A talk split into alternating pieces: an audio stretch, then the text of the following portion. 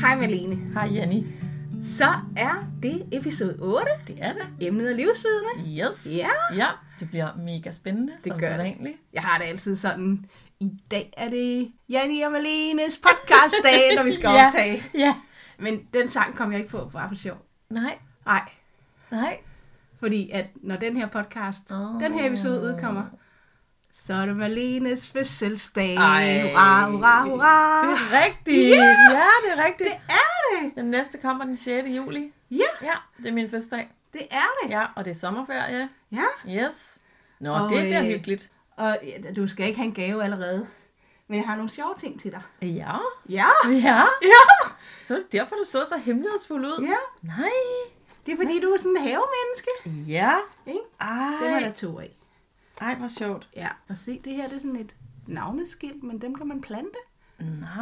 Og det andet, det er sådan nogle små træer, man kan plante. Ej, hvor sjovt. Den ene, det er kamilleblomster. Nå, så man planter simpelthen, det er sådan et lille kort nærmest, man Ja. putter ned i jorden og vander, og så får man kamilleblomster. Og de Ja. andre, de er, det er sådan et grow tree, hedder de. Ja, ja. Og det er, I ved det er øh, øh, fyrtræer. Ja, ja. Det du passer bestemmer, rigtig godt. bestemmer selv, om du vil plante dem. Men vil jeg øh, rigtig du gerne. er havemennesket ja. Også to, og så tænker jeg, så kunne du lige få det. Ej, tak. Som før fødselsdag. Tak, Janni. Velkommen. Ej, vi lægger et billede op, så I kan se dem derude på Ja, ja. vores øh, Facebook og Instagram. Ja. Ja, og hvis man har lyst til at se det, så kan man jo gå ind på øh, Facebook, hvor vi hedder Skriveløst Podcast ud i et. Og hvis man hellere vil på Instagram, så kan man se os på øh, Skriveløst underscore podcast. Yes. Yes. Det kan man. Ej, tak. Ja, det var så Det lidt. var en god gave. Ja, det var en sjov gave i hvert fald. Dejligt. Ja. Ja. Så det blev du lige lidt overrasket. Jeg blev totalt overrasket, Ja. og jeg kunne bare se på dig, at du havde hemmeligheder, altså. Ej, det er Jo. god til at skjule det. Nej, det var du faktisk overhovedet ikke. Men tak, Janne. Det er jeg meget glad for. Ja. Fedt. Vi skal også have kigget på nogle billeder. Det skal vi, og Ja. vi skal jo, øh, det handler om livsvidner i dag. Det gør det. Ja, det er jo din historie, vi skal høre først. Ja. Så øh, jeg har fundet dit billede frem, Ja. som du sendte til mig i går. Det jeg ser på dit billede, det er jo nogle grønne lunger. Ja. Ja, og den ene, der kan man ligesom se inde i lungen. Mm. Øhm, jeg ser også en lang landevej, mm-hmm. og jeg ser en filmstribe henover. Og i forbindelse med livsvidne, ja, det ved jeg ikke rigtigt. Nej, nej. Det ved jeg ikke rigtigt. Jeg håber ikke, det er noget med en lungesygdom. men Det kan også være noget med at, at, at sådan være sådan åndehjælper for hinanden, når man er livsvidner. Fordi det der med lungerne kunne betyde noget med at Ja. ånde. Og så det der med filmstriben er måske en fælles interesse. Ja. Ja. Ja, ja. Og så følges ad af livets lange landevej. Ja. Ja, det Ja. kunne det godt være. Og så din ramme den her gang, det er med to hjerter. Ja. Men at jeg er lidt på barbund Ja. om, hvad din historie så skulle handle om. Ja, det kan jeg godt forstå. Mm. Det kan jeg godt forstå. Udover de ting, jeg så lige har sagt. Ja, men øh, det bliver jo spændende at se, men øh, det der med livets lange landevej, det er nok ikke helt forkert. Nej. Så ja, Åh oh, ja, og godt. ja.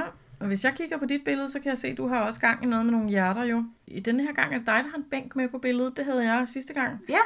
Når jeg ser det her billede, så der er sådan noget, det baggrunden er sådan nogle øh, meget lækre øh, lille syrener, som jo dufter helt vildt og er sådan en forårs, øh, en forårsbebuder. De er lige afblomstret her i de her dage. Men når jeg ser det her billede, så tænker jeg noget med at sidde med sin elskede, fordi der er nogle hjerter her på en eller anden bænk. Der er også noget med noget musik. Jeg får, lyst, jeg får næsten lyst til at sige sådan noget, der er lidt guldbryllupsstemning hen over det, men det er måske, fordi jeg lige har været til dit bryllup, så det kunne godt være et eller andet med, med dig og, og, din, øh, og din elskede på en bænk, øh, der sidder og kigger tilbage på livet. Ja, det er det så bare overhovedet ikke. Nej, okay, Nej, det er skudt helt ved siden af. Okay, det er godt. Og når jeg så kender dig, så ved jeg jo, at du øh, elsker trekantsdramaer, så måske er der noget, øh, måske er der lidt romance med lidt, øh, med lidt malurt i bæret. Det kunne ligne dig. Ja, Ja, det ved ja. man ikke. Nej, du, jeg tror, du bliver overrasket i dag. Fedt. Jamen, det er godt. Ja, men øh, det kan jeg- være, at vi bare skal kaste os ud i det. Det synes jeg, jeg synes, vi skal høre din øh, lungehistorie Min lungehistorie. Ja. Ja. Okay, lad os gøre det.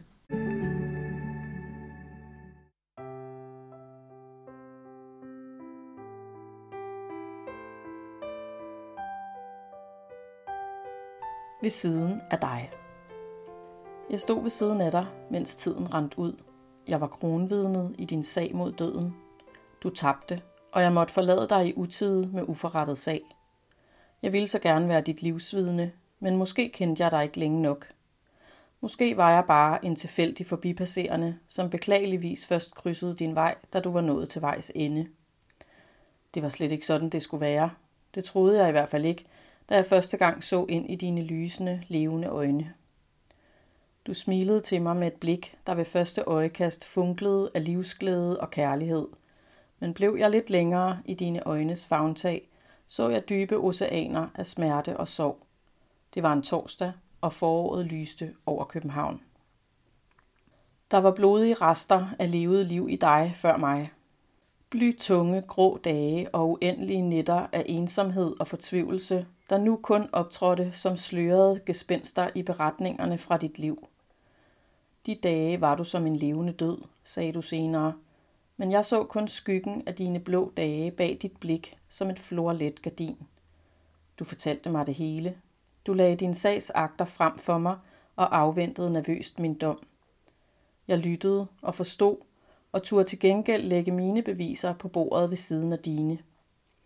Vi lagde puslespillet og besluttede, at vores brikker godt kunne passe sammen i et nyt billede. Så vi aftalte at dele dagene, der kom efter, og vi spejlede os i hinandens forlis mod den stenede bund. Jeg kendte mig selv i dig, og jeg tror, du kendte dig selv i mig. Vi boblede begge op mod overfladen og fandt, at livet var lyst og let og fyldt med kærlighed, som vi altid havde drømt om, men aldrig turde tro på. Vores møde føltes som begyndelsen på et helt nyt liv. Jeg har aldrig været så lykkelig, sagde vi. Livet har aldrig føltes så rigtigt, sagde vi. Men om aftenen, når vi lagde os ned ved siden af hinanden, så pep en lille lyd fra dine lungers dyb. Heller en tur til lægen, sagde vi, og fnes af den lille lyd, som nok slet ikke var noget. Det er bare alle de cigaretter, vi engang røg, gækkede vi. Der var en skygge på billederne. Der var noget. Lægen kunne ikke sige, hvad det var, men der var noget. Det skulle undersøges. Tæppet blev revet væk under os. Tiden gik i stå, og vi fortsatte i off-tempo med resten af verden. Vi levede i en underlig slow motion, mens de andre fortsatte, som intet var hent. Alle lægerne kiggede på dig. De skød igennem din krop med lyd og lys. De sugede og samlede og hev og flåede i din dejlige krop, som pludselig var forandret til noget, der kunne være farligt. Der var noget inde i dig, noget der ikke måtte være der. Det ser ikke godt ud, sagde den ene læge. Man kan aldrig rigtig vide det, sagde den anden. Vent nu og se, sagde den tredje. Jeg sad ved siden af dig i bilen på vej til og fra. Jeg ventede på dig i timevis i venteværelser over hele byen. Jeg kiggede dig over skulderen, når du lavede nye aftaler med nye eksperter, der skulle se på dig og mene noget om noget inde i din krop. Til sidst var alle beviserne samlet, og resultaterne blev lagt frem for os. Jeg sad ved siden af dig på en plastikstol i det smalle kontor. Der var alt for højt til loftet. Det lille lokale kunne slet ikke bære det majestætisk høje loft. Midt i rummet stod et hvidt skrivebord med en computerskærm. Der sad en læge og en sygeplejerske på den anden side af bordet, og bag dem lyste gråværet blegt ind gennem det alt for store vindue og skabte modlys, så vi ikke rigtig kunne se dem. De sad bare der, som to fremmede silhuetter. Der kom en masse ord ud af munden på lægen. Hun talte med stærk accent. Det var nu ikke derfor, det var så svært at forstå, hvad hun sagde. Hun sagde forfærdelige ting og pegede med sin kuglepen på et skærmbillede af din krop, og vi lyttede begge to som skræmte børn. Vi sad ved siden af hinanden, ubevægelige, lammede og helt ved siden af os selv. Jeg drejede hovedet og så på dig, men jeg kunne ikke længere genkende dig. Du var helt forandret, for nu var du ikke længere dig. Du var ikke mere min elskede. Du var en anden, som jeg slet ikke kendte. Du var min dødssyge kæreste. Ham jeg skulle følges med, til vi blev gamle og grå. Ham jeg skulle dele livet med herfra og til verdens ende, fandtes pludselig ikke mere. Os to, dig og mig, plejede du at sige. Vi skal nok klare den, os to. Men det lægen sagde galt ikke mig. Det galt kun dig, og du var ikke længere dig selv. Bagefter samlede den hvide sygeplejerske os op. Jeg sad ved siden af dig, da hun genfortalte lægens ord og gav os brosyrer og pjæser med hjem. Ha' det nu godt og pas på jer selv, sagde hun, da vi gik. Hun mente os begge, men hvordan skulle vi kunne det? Jeg sad ved siden af dig i bilen, da vi kørte derfra. Der var stille, og vi forstod overhovedet ikke, hvad det var for en drejning, livet havde taget. Vi kendte ikke omfanget af den skade, der var sket, men det vidste vi slet ikke dengang. Vi kørte bare hjem. Men hjem var heller ikke bare hjem mere. Alting mistede sin betydning, og verden var fremmed og nådesløs. Det var en onsdag, og det begyndte at regne, da vi kørte ned på motorvejen. Jeg sad ved siden af dig, da du fik din første kemoterapi. Du græd, og jeg holdt dig i hånden.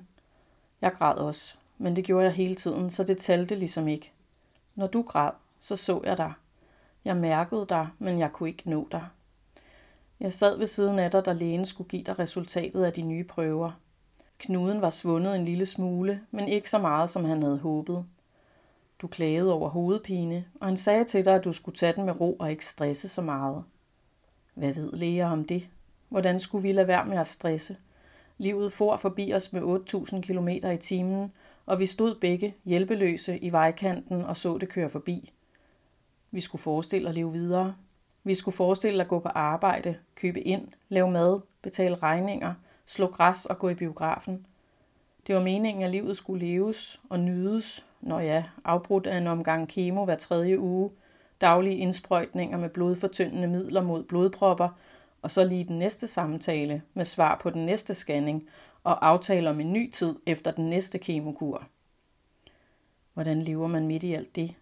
Det var helt umuligt.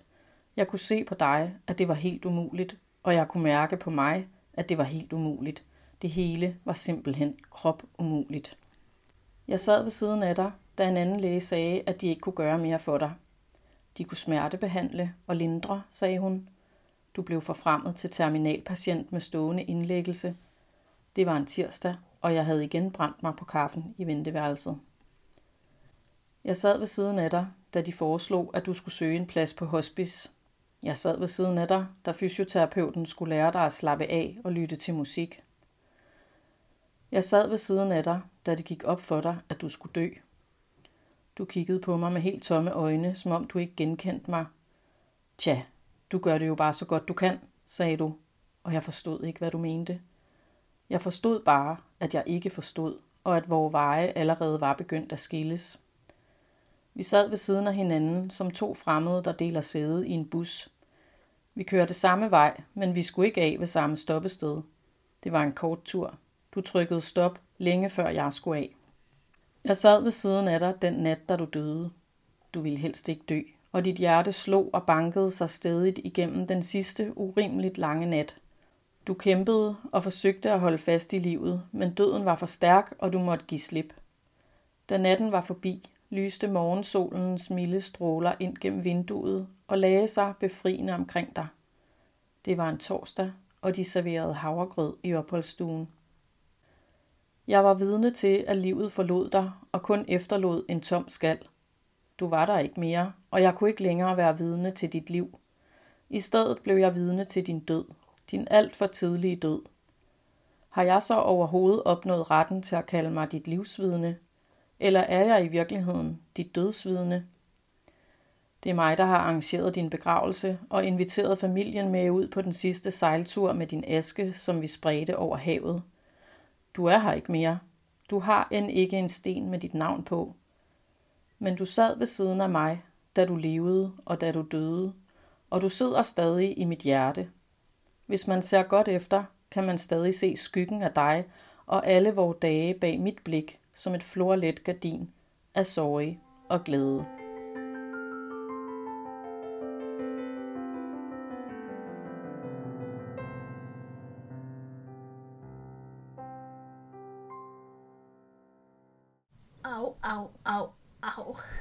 Malene. Au. Men du ramte mig ja. gange tusind. Ja. Ja, det tænkte jeg det godt. Det var meget, meget fint og flot skrevet. Åh, oh, tak. Tak. Jeg er meget vild med din historie. Er du det? Det oh, er jeg. har faktisk været rigtig meget øh, i tvivl om den øh, lige indtil her en time før vi skulle mødes i dag, så måtte jeg lige, jeg har indtalt den på min telefon, ligesom jeg altid gør, så måtte jeg lige høre den igen et par gange, fordi jeg var sådan lidt usikker på egentlig, om den fungerede. Men, øh, men ja, det gør den. Og jeg kan også godt mærke selv, at den, øh, at den, den rammer Ja. Og den rammer jo øh, den rammer mig, fordi den, det er jo autofiktion. Jeg har jo det. oplevet det her. Øh, men den rammer også dig, fordi at du kender også det der med at være pårørende til en, der er rigtig syg. Ikke? Jo. Så jeg vidste jo godt, da jeg skrev historien, at det var en, der ville gøre lidt nas både på dig og på mig. Til gengæld så var der ikke nogen vej udenom, når emnet var livsvidende. Altså Nej. det, det måtte handle om øh, min mand, Karsten, Ja. som døde for ni år siden ikke? af Ja. lungekræft. Ja.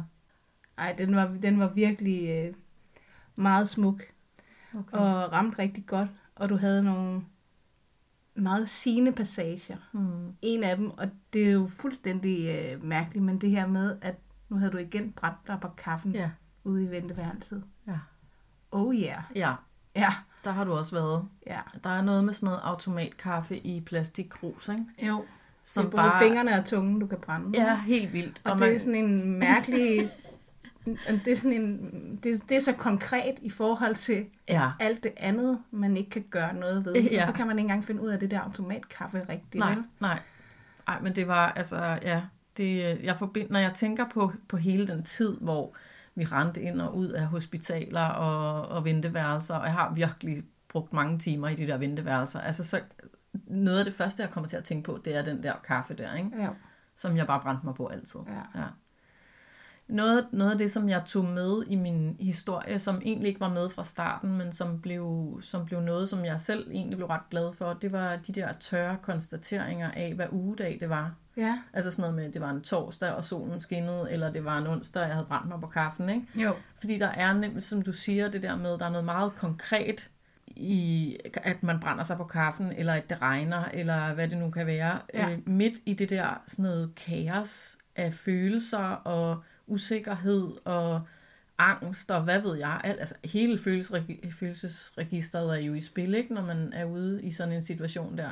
Jo, og det er jo også det der, man lever i en osteklokke, ikke? Jo, Altså, og verden den kører bare forbi udenfor, Ja. ingen kan se, man sidder inde i den her osteklokke og ikke rigtig Nej. komme ud igen. Og det er derfor, jeg har lavet den der filmstribe på mit ja. Billede, fordi jeg havde det faktisk lidt som om, jeg var med i en film. Altså sådan, at folk omkring mig havde alle mulige, et eller andet manuskript, ikke? som de ja. Ja. bare, øh, de, de havde fuldstændig styr på det, og jeg var helt lost. Altså jeg anede ikke, hvad vej jeg skulle gå, eller hvor jeg skulle øh, gøre mig selv, vel? Nej. Så det var sådan en underlig, ja, altså virkelig sådan ud af kroppen-agtig oplevelse, ikke? hvor man bare sådan stod lidt udefra og glodede på alt det der mærkelige, der skete. Ikke? Jo. Til sidst så spørger du, hvad er dit livsvidne, mm. eller hvad er dit dødsvidne? Mm. Hvad, hvad tanker har du gjort dig om lige præcis det? Jamen, det var jo den der, øh, jeg slog ordet livsvidende op Ja, øh, i ordbogen, ikke? Og så, så stod der sådan noget med, at det er et menneske, man har kendt fra barns ben, en, der har fulgt en igennem hele livet.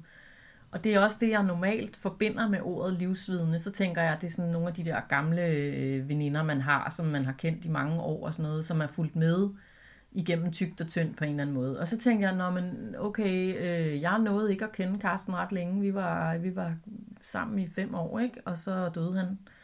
Øh, og han døde ret hurtigt, ikke? Det var sådan noget, han fik diagnosen, og et halvt år efter var han død. ja, Det er jo en af de relationer, der har betydet allermest i mit liv, og som har fyldt allermest i mit liv, ikke? Jo. og stadigvæk øh, er en kæmpe stor del af den, jeg er.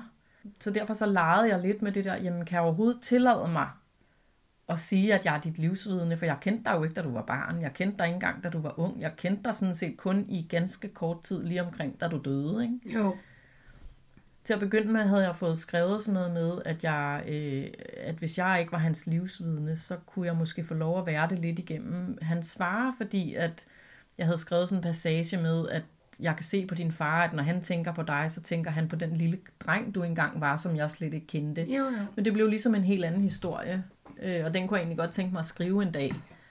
Jamen, jeg var nået i- hen mod slutningen af min historie, og så, så kender du det der med, så åbnede den pludselig op igen, ikke? Fordi så ja. Kom det der med hans far ind, og så var sådan, ej, det bliver, det er en helt anden, Ja, det er en det er helt en anden anden vej, historie, så den ja. gemmer jeg lige, ikke? Så Ja. det, det, det slettede jeg igen. Det er jo det, der er så sådan lidt underligt, det der med, at, øh, at jeg er jo en del af hans familie, Ja, selvom han ikke er her mere. Jeg har hans navn stadigvæk, ikke? Jo. Øh, Jeg har jo to efternavne, Ja. og øh, det er fordi, jeg er i gang med, med, med min mand nummer to. ja, Øh, han hedder så tilfældigvis det, som jeg også hed, da jeg var barn, så det var meget sjovt. Jeg var bare Ja. kommet, kommet tilbage til udgangspunktet. Ikke? jo, Men det der med at blive i slægt med hinanden og være en del af en anden familie og stadigvæk have den der connection. Jeg har jo stadigvæk en forbindelse til, til Carstens far, ikke? Jo.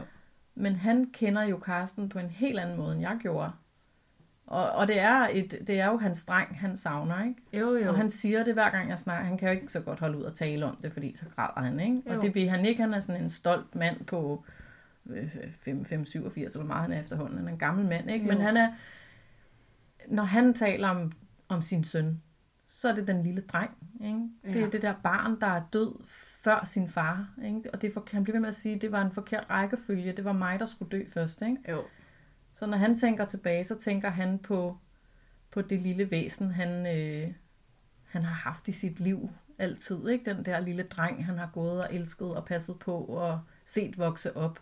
Ja. Og det er et helt andet billede, han har, end det jeg har. Jeg ser en meget voksen mand, som jeg mødte på et tidspunkt i mit liv, hvor, øh, hvor vi, og vi havde begge to slåsset med en masse ting, inden vi mødte hinanden. Vi var ligesom nået ud på den anden side og fandt hinanden, og, og fik lige lov at håbe på, ej Gud, nu kommer den der kærlighed. Nu bliver alting godt, Ja. troede vi. Ikke? Ja, ja.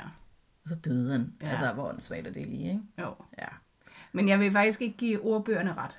Nej, Fordi jeg nej. synes jo ikke, livsvidende behøver at være en, der har fulgt Nej. en fra barns ben. Jeg synes lige så godt, de kommer ind på et andet tidspunkt, men oplever mange skældsættende ting i ens liv. Mm-hmm.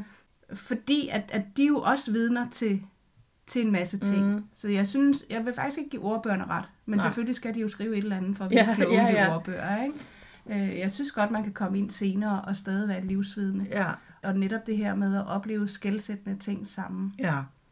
Men det er også, altså det var også, som jeg sagde, det der med, jeg var jo ikke i tvivl om, at det var den her historie, jeg skulle skrive, da vi trak emnet livsvidende. Nej. Altså det måtte være den. Fordi det vidste du fra Ja, ja, det vidste jeg lige med det Wow. samme. Fordi at, øh, øh, jamen fordi det, det blev bare nødt til. Altså fordi det netop var sådan en skældsættende hændelse i mit liv, ikke? Jo. Og Carsten har haft sådan en stor betydning Ja. for mig og for mit liv, selvom han kun var kun i gåseøjen var der i fem år. Altså fem år er også lang tid, og vi nåede at, at øh, flytte sammen, og han blev min datters dejlige, elskede papfar, ikke? Mm. Øh, vi købte sommerhus, og vi, vi, vi flyttede til en anden by, og vi slog os ned, og vi, vi, vi oplevede virkelig det der med, nu skal vi være en familie. Ja. Vi fik en hund, og du ved, sådan, vi var, vi, altså herre fra Danmark, ikke? Og det var, ville vi rigtig, to, rigtig gerne begge to. Vi havde ønsket det i mange år, ikke? Og så den der kajryster, vi fik, fordi vi troede egentlig lige, vi var i gang med noget andet, ikke? Jo. Og så kom der den der mærkelige bremseklods, som ingen af os havde overhovedet set komme. Nej. Ordet livsvidne, det var den historie, jeg kunne komme i tanke om, når jeg tænker på, hvem er jeg livsvidne for, hvem er livsvidne for mig. For Karsten var også på en eller anden måde mit livsvidne, ikke? Jo, jo, men du er også den, der har stået ham nærmest, om ikke andet i de, de fem år så. Jo, jo, og, vi, og i den periode, hvor han var syg, der var jeg, altså øh, fysisk i hvert fald, den, der var tættest på. Ikke? Jeg var jo ved, lige ved siden af ham hele tiden. Ikke? Ja. Vi fandt ret hurtigt ud af, at det var meget voldsomt, det der med at tage på hospitalet og få kemoterapi og andre ting. Og, sådan, noget. og han magtede det simpelthen ikke alene, Nej. fordi det var bare for hårdt. Ikke? Så, så lynhurtigt blev det sådan noget med, at når han havde en tid, så røg den direkte ind i min kalender, for, og så var jeg med. Altså, så så Ja. jeg, var, jeg var med ham hver eneste gang, han skulle noget som helst. Ikke? Så jeg har virkelig siddet i de der venteværelser, og følt næsten, at det var lige så meget mig. Altså det skete lige så meget for mig, som det skete for ham, og det gjorde det jo overhovedet ikke, for det var jo ikke mig, der var syg, vel? Du har ikke kunnet Men- mærke det på egen krop, men følelsesmæssigt ja, har du altså, været med i Ja, og hele. den der afmagt, når man, som pårørende, når man bare står ved siden af. Og er det der vidne, Ja. ja. fordi det var alt, hvad jeg var. Jeg kunne faktisk ikke rigtig gøre noget, vel? Man kan ikke gøre noget. Jeg havde helst. øh, nul indflydelse på situationen. Jeg kunne bare stå og glo på det, ikke? Jo. Og prøve, du ved, at holde af og holde om og holde ud og alt det der. Hvad, Ja, altså sige de og rigtige støtte ting, som andre ja, er ja, ja, rigtige. ikke? Ja. Men i virkeligheden, så var jeg simpelthen ikke andet end et vidne. Men har du så besluttet dig for, om du er et livsvidne eller et dødsvidne til Karsten? Jamen, jeg bliver nødt til at sige, at jeg er hans livsvidne, og han var mit livsvidne, for der var enormt meget liv Ja. i det, vi havde sammen, og, der, og den og hans død, paradoxalt nok, er jo noget af det mest livsbekræftende i mit liv, fordi det har jo været den hændelse uden sammenligning, der har, der har fået mig til at træffe nogle valg og nogle beslutninger, fordi jeg vil leve mit liv. Ikke? Altså, jeg Det vil leve faktisk- mit liv, ja. og, det, og det har jeg lovet ham. Øh, jeg skrev et brev til ham, som jeg puttede ned i, øh, ned i kisten, Ja. og der skrev jeg, jeg lover dig, at jeg vil leve mit liv godt. Ja. Og hver gang jeg har været i gang med, med noget, hvor du ved, man kan være træt af, af jobbet, eller økonomien, eller whatever, gå og brokke sig over et eller andet. Altså hvis der er noget, der ikke fungerer i mit liv, så laver jeg det om. Ja. Så fikser jeg det. Fordi jeg skal leve mit liv godt. Det har lovet Karsten, ikke? Altså, så, så på den måde har hans død jo været en, en enorm kraft på en eller anden mærkelig måde i mit liv, ikke? Jo. Så når jeg tænker på Karsten, tænker jeg egentlig ikke på død. Jeg tænker faktisk rigtig meget på liv, ikke? Ja, Ja, og det er meget, meget smukt. ja. Ej, Malene, altså Ja. tusind tak for en rigtig, rigtig fin historie. Og selv tak. Og jeg synes, det er et meget vigtigt emne, Ja, fordi at der er rigtig mange pårørende derude. ja det er der. Tak for historien, Malene. Velbekomme.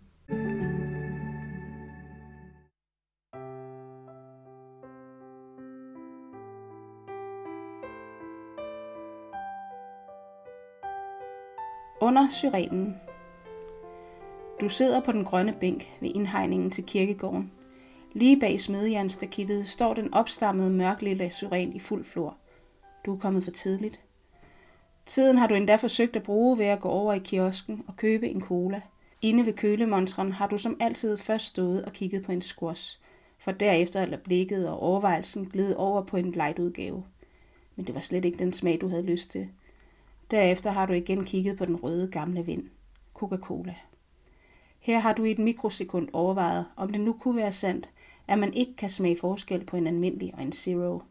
Men selvfølgelig gik du med det kendte og det du bedst kan lide. Nu sidder du her og har drukket den første tår, som alligevel ikke smager af meget, fordi du bliver overvældet af brusen i flaskehalsen. Du kigger på vandkunsten med den nøgne dame, der holder en kande, hvorfra der bliver hældt vand ud af. Livskilden. Solen skinner, og du sidder med dine solbriller på og bliver en smule brændt i panden. Du tænker tilbage på første gang, I mødtes. Hvad lytter du til? Undskyld hvad? Sagde du, mens du hævde den ene høretelefon ud og lod den falde og gribe af ledningen, som sad fast i din diskman. Hvad hører du for noget musik? spurgte den fremmede unge kvinde, som havde sat sig ved siden af dig. Hun var omtrent samme alder som dig selv, vurderede du, men hun var meget mere fri i sin påklædning, og hun bar på en canvas skuldertaske, der var helt overmalet med graffiti-tegninger. Selv havde du tøj på, der mindede om en habit, bare med kvindesnit. Du så mindst fem år ældre ud i dit arbejdstøj, end i det tøj, du havde på, når du var hjemme. Green Day, svarede du. Hvorfor? Hun åbnede flappen på tasken, som bar et stort badge, hvorpå der stod, lev stærk, dø ung. Ophev hun et stort, ternet klædehæfte. sådan et, som du havde haft i matematik i folkeskolen. Et rundt penalhus fulgte derefter. Det var overmalet ligesom tasken, og det var propfyldt, kunne du se, for lynlåsen var kun lukket halvt og var meget udfordret.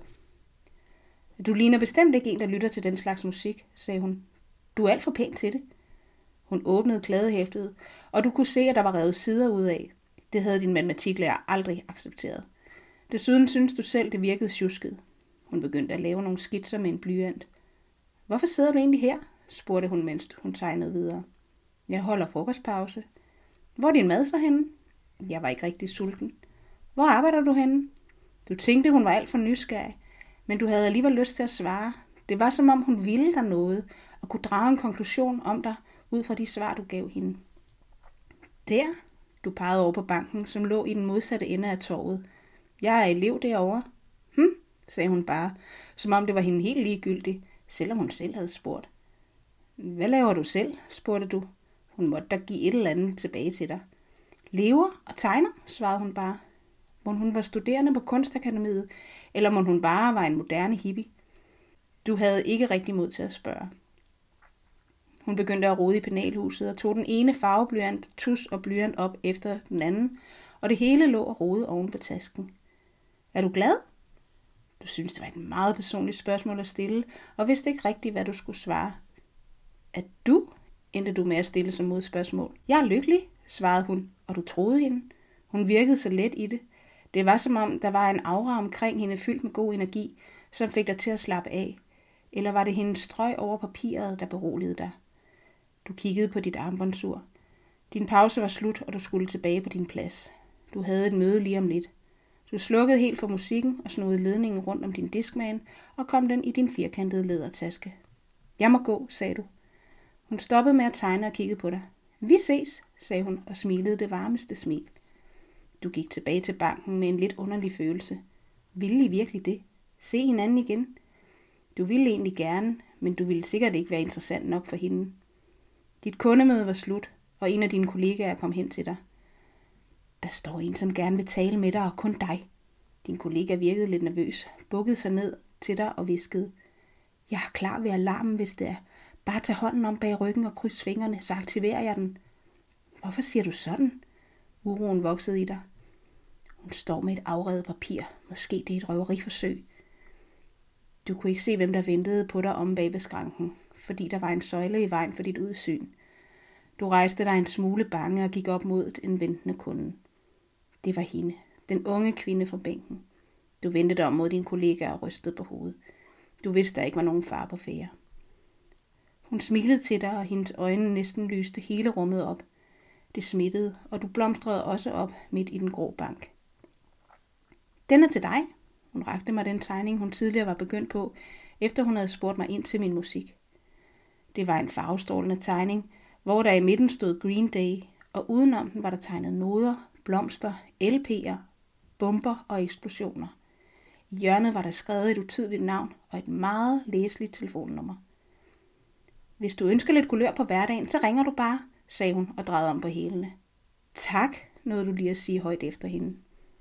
Du tager en tår mere af colaen, finder din mobil og AirPods frem, åbner Spotify og finder Green Days gamle hit When I Come Around. Du trykker play, og straks ser du hende for dig. Meget har ændret sig for dig, siden I mødte hinanden for 30 år siden. Du arbejder ikke længere i banken, heldigvis. Du ville være visnet helt væk. Nu arbejder du med bolig og indretning. Du er kreativ og lever faktisk af det. Du fik det skub af hende. Skubbet til at tro på, at du kunne mere end blot følge andres forventninger og samfundets strøm. Du kunne få lov at være dig. Du smækker benene op på bænken og får rigtig slappet af. Vær til i nuet selvom du er kommet for tidligt. Det lærte hun dig. Tegningen havde du valgt at sætte i ramme og hænge op i din lille lejlighed. En dag du skulle i byen med nogle veninder, og i holdt forfesten hjemme hos dig, kommenterede de på den. Den skilte sig ud fra alt andet pynt, du havde i lejligheden. Det var her, du fik lyst til at ringe til hende. Det var første gang, du havde mod til det, fordi du også havde fået lidt at drikke. Hej! Telefonen blev taget næsten med det samme. Du var usikker på, om det var hendes stemme. Jeg ved ikke, om du kan huske mig, startede du lidt usikkert, men du gav mig en tegning inde i banken. Endelig ringer du? Hun var helt glad, som om hun bare havde ventet på, at du skulle ringe til hende. Jeg tænkte, om du havde lyst til at mødes. Det havde hun. I aftalte at mødes dagen efter på bænken. Det blev starten på et uventet venskab. Selvom I udefra så utrolig forskellige ud, så havde I meget til fælles. I turde tale om drømme sammen, og I løftede hinanden op til at tro på, at disse drømme kunne gå i opfyldelse. I mødte hinandens kærester. Du skulle møde mange forskellige gennem hende, og du havde svært ved lige at kende forskel hver gang, og du fik ofte sagt navnene forkert. Hun grinede bare, selvom du stod og krummede tær ved hver en lille fejltagelse. Det ville også være meget nemmere, hvis de alle hed Asker, sagde hun en dag. Det var et neutralt navn, ingen af dem havde heddet. Men fra den dag af, så omtalte I alle kærester som Asker. Også dine. Selvom der var en del færre holdt styr på, og du havde forhold, der holdt i lang tid. Hun var en virvelvind i dit liv. Når du troede, du havde styr på det hele, så kom hun og pustede til dine grænser og holdninger. Aldrig på en dårlig måde, men hun åbnede ligesom dine øjne helt forsigtigt, skridt for skridt. Men en dag kom hun til dig og sagde, Nu skal du snart kunne klare dig selv. Hvad mener du, spurgte du. Jeg skal videre. En stor rejse kalder på mig. Hun virkede nysgerrig og spændt, men der var alligevel noget, en lille sky, som hang over hende. I sås ikke så tit mere, som da I var helt unge, for du havde fået mand og børn. Hverdagen fyldte meget, men I vidste altid, at I havde hinanden. Hvor skal du rejse hen? Mod det uendelige univers. Hun smilede stadig, for det var taget ud af din søns yndlingsanimationsfilm, men en tårer trillede ned af hendes kind. Kirkeklokkerne begynder at ringe. Det er en smuk dag. Du har taget dit mest farverige tøj på, for det er det, hun ville have ønsket. Du rejser dig, stiller dig op på bænken for at dufte til surenens bløde blomsterduft. Du tager en saks op af tasken og klipper tre blomster af. Det må man sikkert ikke, men du er ligeglad. Dem skal hun have med. Inden i kirken sidder en masse farverige mennesker, og virkelig mange ved navn Asker. Også din. Kisten står op ved alderet, som kister nu engang skal. Men der er legnet malertuber, pinsler og påskatusser op. Alle skal sætte en streg som minimum. Du knuger de tre blomster i hånden og går op og lægger dem på kistens låg. Du forsøger at smile, for du ved, hun er her lige ved siden af dig. Hun er bare ikke i sin lille skrøbelige krop mere. Du finder en lilla og en grøn tus. Du skriver, vi ses i det uendelige univers, og tegner blomster og hjerter.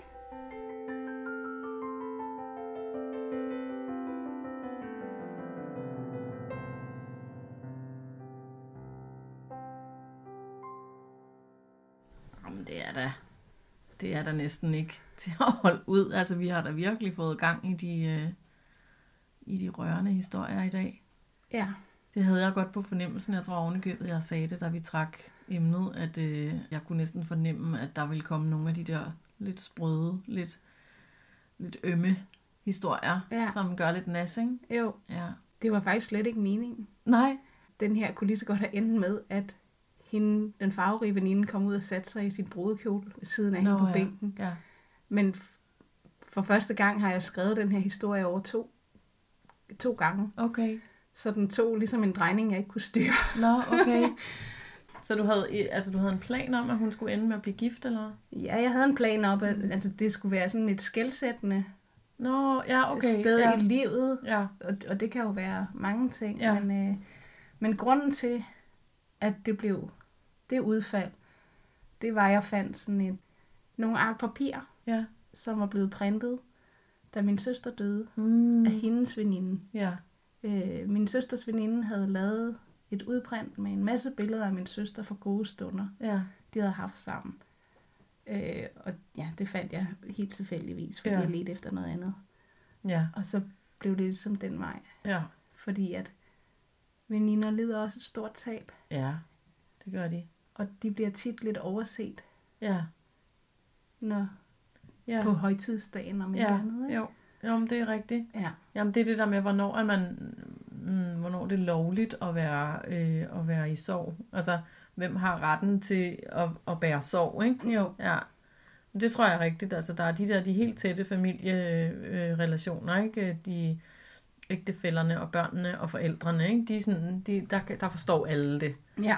Men veninderne og, og arbejdskollegaerne og sådan noget, de er, de er lidt længere ude på en eller anden måde, men de er jo, det er jo lige så stort et tab for dem. Men Det er det, og jeg synes jo, for mit eget vedkommende, jeg deler der mere med mine veninder, end jeg deler med mine forældre. Ja, eller min ja. far nu, ikke? Jo. For min mor er jeg heller ikke mere. Nej, nej. Så det blev, det var ikke meningen, den skulle ende sørgeligt eller noget. Nej. Men det var meningen, det jeg ville have frem, det var, at man kan være nok så forskellige udenpå. Ja. Ja. Men alligevel ligne hende meget, hinanden meget indvendigt, og Ja. ja. så have stor glæde af hinanden, ikke? Jo. Ja. Hvor kom det der asker fra? Ej, det ved jeg ikke. Nå, det var meget sjovt. Det var... Øh, ja, det, det kom helt øh, tilfældigt. Okay. Jeg skulle finde det mest øh, kedelige, grå... Øh, nej, det var ikke flinkt over for dem, der hedder Asger. Nej. Eller dem, der har kaldt deres børn Asger.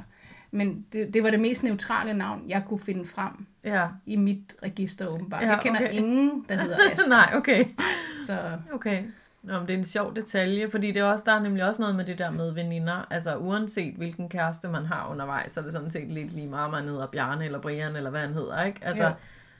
så det venskab, man har med de der veninder, man har kendt i mange år, altså det, det, det er det samme. ja. Og så er det ikke så vigtigt, hvad for en kæreste man lige er i gang med, vel? Nej, og det er jo altså... Der er jo, der er jo nogen, der har flere kærester end andre, og det kan da godt være svært at følge med, ikke? Jo, jo, det og kan så det ville være. det da være nemmere, hvis de bare hed det samme. Ja, det er rigtigt. og det er jo ikke altid, de sådan er døbt det sammen i hvert fald. Nej, nej. nej. nej men det er også, altså hvis man har haft mange kærester, så er det meget smart, hvis man bare kalder dem det samme. Så kommer, kommer man heller ikke i det der kluder med at komme til at sige noget forkert. vel? Nej. Ja. Jeg Nå. tror faktisk, det er brugt i øh, den eneste ene filmen, hvor hun kalder ham Sonny, det hedder han jo ikke. Nå, ja, det er Ja. rigtigt. Gud, ja, det er rigtigt. Ja, det, Ja. Var, det var fordi, hun var kommet til at sige forkert. Ja, Her der er det ja. med vilje, så nu kalder hun ham bare besluttet. Sonny. Ja. Ja, det er rigtigt. ja. Hvad, hvad, hvad med det der med colaen? Hvad er det, hvor kommer det fra? Ja, men det er simpelthen... Jeg har haft... Øh, jeg tror, jeg har begyndt at samle på scener. Ja. Øh, fordi at hele den her bænk foran en kirkegård på et tog med det her vand noget, det er fra en tur over i Malmø, Okay. hvor der var. Ja, det så sådan det så ud. sådan ud, Ja. jeg synes, det var så smukt et eller andet sted. Ja, ja. Så den lærede jeg lige. Og så øh, den med colaen, der var vi i IKEA, og så, så øh, sad jeg og kiggede. At vi var henne for at, at skulle købe noget selvfølgelig, men Ja. så spiser man jo som, ja. som det er, ikke? Jo. Og så min mand og søn, de ville op og købe mad, og så sad jeg egentlig bare og stirrede på mennesker, i stedet for at kigge ned i min telefon. Ja. Ja, og så så jeg en, der gik over, og der var, jeg tror det var Faxe Kondi, og så deres lightudgave, og så var der Squash og deres lightudgave, Ja. og Pepsi og deres lightudgave, ikke? Og så tænkte jeg bare, jeg kunne bare se, at han stod og kiggede, og så, nej. Og så kiggede på den almindelige Ja. ja. og kiggede ned på lightudgaven, og så, Ja. nej. Og så kiggede han på den næste, og så det var Ja. tyvstjålet, for ja. jeg så en, der stod der og var i tvivl. Ja. Og man kunne bare se, at han kom til at vælge den med sukker. Ja. Ja. Ja, fordi det var i virkeligheden det, han helst ville have. Det var det. Ja, det er meget sjovt det der med at, at have det der med en eller anden dårlig vane, man har. Ej, jeg skal heller ikke, og i dag skal jeg ikke. Og så på en eller anden måde, så gør man det altid alligevel, ikke? Ja. Jeg havde også overvejet, om hun skulle stå og overveje at købe en kokjo med. Og så kunne hun jo ikke levere den her kokjo til nogen, ikke? Nå, nej. Nej, fordi Ja. ja. det kunne have været venindens Ja. ja. yndlings. Altså, Ja. ja. tag nu det, du bedst kan lide. Ja. Men jeg har også, altså, det er jo en historie, som jeg ligesom har sat en ramme op for. Jeg vil gerne prøve at skrive i anden person. Ja, Og sige du, ja, ja, for at se, Ja. ja. hvad det kunne. Ikke? ja. Øh, og så den her veninde har jeg så skrevet i tredje person, men den havde overvejet, om det skulle have været en jeg. Ja, Så det var hende, der fortalte. Ja. Jeg ved jo godt, du har været hende og Ja. ville vælge cola. ja. Det kunne også have været meget skægt, Ja. ikke? Men altså, så tænker der- jeg, det er jo en legeplads. Ja. Så nu afleverer jeg den sådan her, Ja. og så kan jeg fortælle dig, hvad jeg ellers havde tænkt. Ja. Fordi så havde den måske fået en anden følelse. Der er også noget meget sjovt i det der med at prøve at skrive en jeg-fortæller, som er øh, en død. Ja, Altså en der, en, der ligesom svæver. Det bliver jo en form for alvidende fortæller næsten, ikke? jo. Men det kunne faktisk være meget sjovt. Ja. Der er den der, der hedder, øh, der er sådan en roman, en, det er sådan en lidt ungdomsroman, der hedder Dig og mig ved daggry. Jeg kan ikke huske, hvad hun hedder, hende, der har skrevet den. Men den, øh, den starter med en scene, hvor to unge mennesker ligger i et ligehus med, med altså, hægtet sammen med et håndjern, og de er døde. Ikke? Mm. Men det er den ene af dem, der fortæller. Åh, oh, den kender jeg faktisk Den er godt. også Den er filmatiseret. god. er mega god. Men jeg har ikke set filmen. Ej, men den er kanon godt skrevet. Er det Sande Munk Jensen, der har skrevet den, eller sådan noget? Jeg kan ikke, det, Det kan ikke det må vi lige Det kigge. finder vi ud af, ja. Det, den, Og den, den den, den, kan vi i hvert fald, den jeg, kan jeg i hvert fald klart anbefale. Ja, den det er faktisk rigtig god. Ja. Ja. Og det er nemlig, øh, det er nemlig en lidt, sådan lidt funky fortæller, fordi at man fra første færd godt ved, hvor det ender, ikke? Jo. Og så, for- så, så er den jo en eller anden form for flashback, hvor man så får hele historien om, hvordan de havnede på det der stål, hver sit stålbord, Ja, inde i øh, retsmedicinerens øh, lokale. lokale, ikke? ja. Ja, den kender jeg faktisk godt. Ja. Ja, den er vildt Ja, den er faktisk rigtig god. Ja. Det var min historie. Det var en dejlig historie. Nå, det er jeg glad for, ja. du synes. Jeg, jeg var egentlig også meget glad for den selv. Det var jo noget andet, end hvad jeg plejer. Ja, var det ikke var. romance. Det Nej. var ikke øh, en kærlighedsforhold. Der gik faktisk et stykke tid, øh, og det må jo være, fordi jeg sidder, jeg, det sagde jeg jo også, da jeg så dit billede, at jeg forventede en romance, så Ja, der ja. gik lang tid før, og det gik op for mig, at din hovedperson var en pige. Måde. Nå, Jeg, øh, jeg, kunne- det blev lidt forvirret omkring det der med habitten, der hed kvindesnit. Jeg tænkte, det var sgu da underligt. Hvorfor har han sådan en på? Ja. Så der gik, der gik et stykke tid, før jeg ligesom forstod, at nå, nå okay, det er et venindeforhold, vi har gang i her. Ikke? Fordi Ja. jeg, havde, jeg havde ligesom bare forudset, at det skulle være sådan et kæresteforhold. Ikke? ja. Og så brugte jeg teknikken igen til at ligesom at vise tidsbilledet. Lad mærke til det. Ja, med Discman, Discman, og ja, og noget noget med, Spotify. mus- med musikken der. Ja, ja den var også meget god. Ja. Mm. Tak for en dejlig historie. Velbekomme, Malena. Nu skal vi til at snakke om noget andet spændende. Det skal vi. Så er det litteratursamtale. Helt tørt, det er det. Ja, ja det behøver overhovedet ikke at være tørt. Men øh, vi har jo øh, vi har faktisk besluttet os for i dag, at øh, vi vil prøve at snakke lidt om, øh, hvornår det egentlig var, at vi fik lyst til at skrive. Ja. Så hvis jeg nu bare spørger dig, hvornår fik du egentlig lyst til at skrive, Janni? Uh, jeg har været i start 20'erne. Ja. Ja, jo, det har jeg været.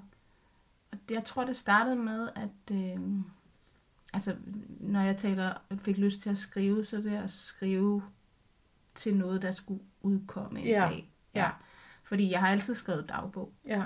Øh, Jeg har også smidt rigtig mange dagbøger ud, og nej, jeg har ikke brændt dem, men jeg har makuleret dem nærmest. Ja, altså, ja. Bare ikke en maskine, men reddet dem Ja. over, for der var ikke nogen, der skulle finde dem og læse dem. Nej. Men sådan at skrive, så andre kunne læse det, det der var jeg i start 20'erne. Mm.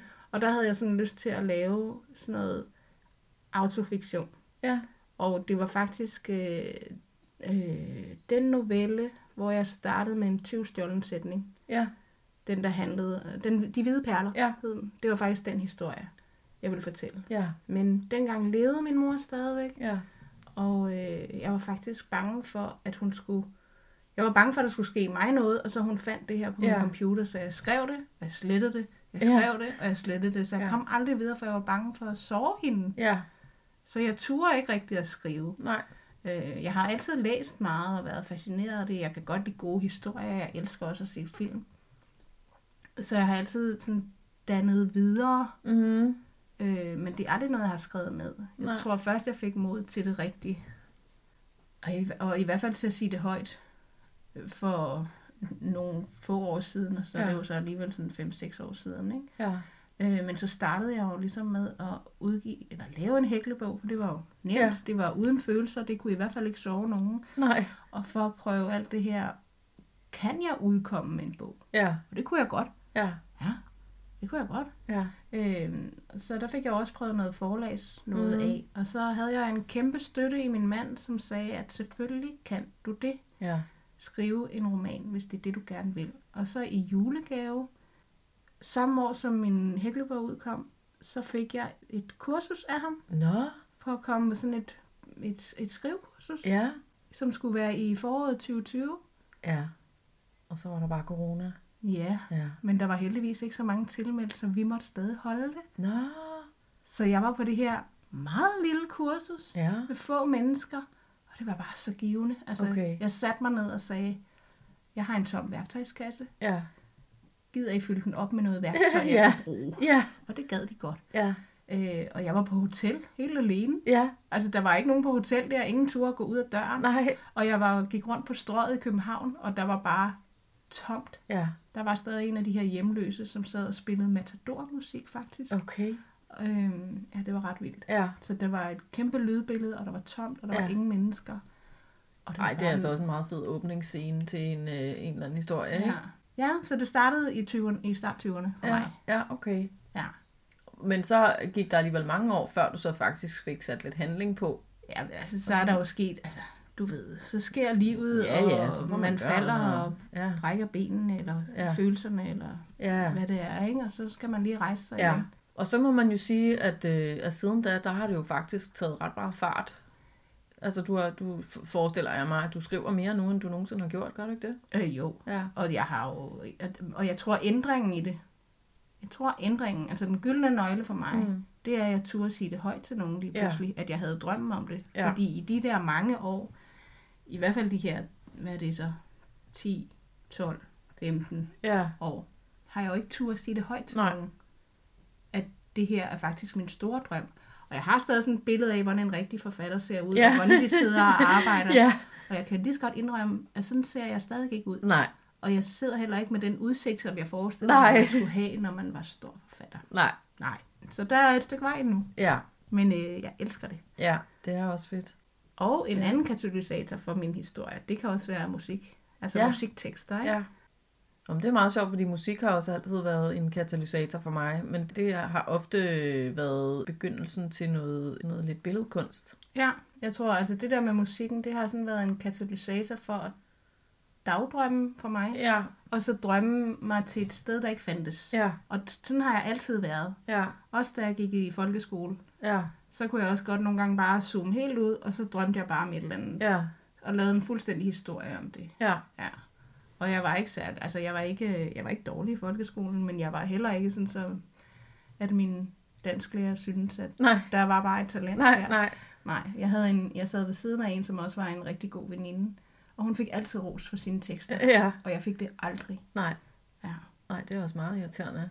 ja. ja. Ja, Så var jeg også sådan en på vej til og fra skole, så øvede jeg mig i film, altså replikker. Nå, så ja, jeg, okay. jeg dikterede ligesom en film hele Ja. vejen til og fra skole. Okay. Så langt havde jeg heller ikke, men jeg øvede mig virkelig Okay. på at kunne de her ting. Nå, udenad. sjovt. Ja, det er meget underligt. Ja. ja.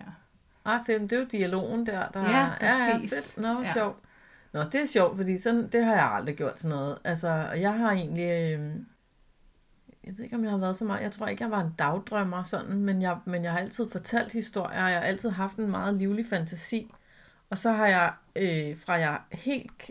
Så langt jeg overhovedet kan huske tilbage, har jeg haft en eller anden fascination af ord. Jeg elsker ord Ja. og sprog. Øhm, og jeg har, jeg har altid haft sådan noget øh, tit har det været sådan nogle nonsensord, ikke? Altså et eller andet volapyk, som jeg havde fundet på, og så var, det, så var det med mig i en periode, så gik jeg og sagde, så var alting, altså jeg havde en lang periode, hvor alting var spræl mig hønger. Og det ved jeg ikke, hvorfor det var, men det var det bare, det var sådan lidt, det smager godt, spræl mig hønger, og det skal siges med sådan en unge, og sådan en øh, diftong, tror jeg det hedder, ikke? Spræl mig hønger. Er, er det et ord, der findes i Nej, det er det ikke. Det var et ord, der opstod, og jeg ved, du må ikke spørge mig, hvor det kom fra og hvorfor, men det havde en lang periode, der, der, så var det bare det. Og så, nogle, så, nogle, så noget har jeg altid gjort. Altså, Ja. jeg har altid haft øh, noget med ord og noget med sprog. Øhm, og jeg gør det stadigvæk. Altså, jeg, øh, jeg, folk, jeg, øh, der er tæt på mig og sådan noget, de hedder jo altså aldrig det, de hedder, vel? De, de får alle mulige navne. Ja. Og det er aldrig noget, jeg beslutter mig for. Det er sådan noget, der kommer af sig selv.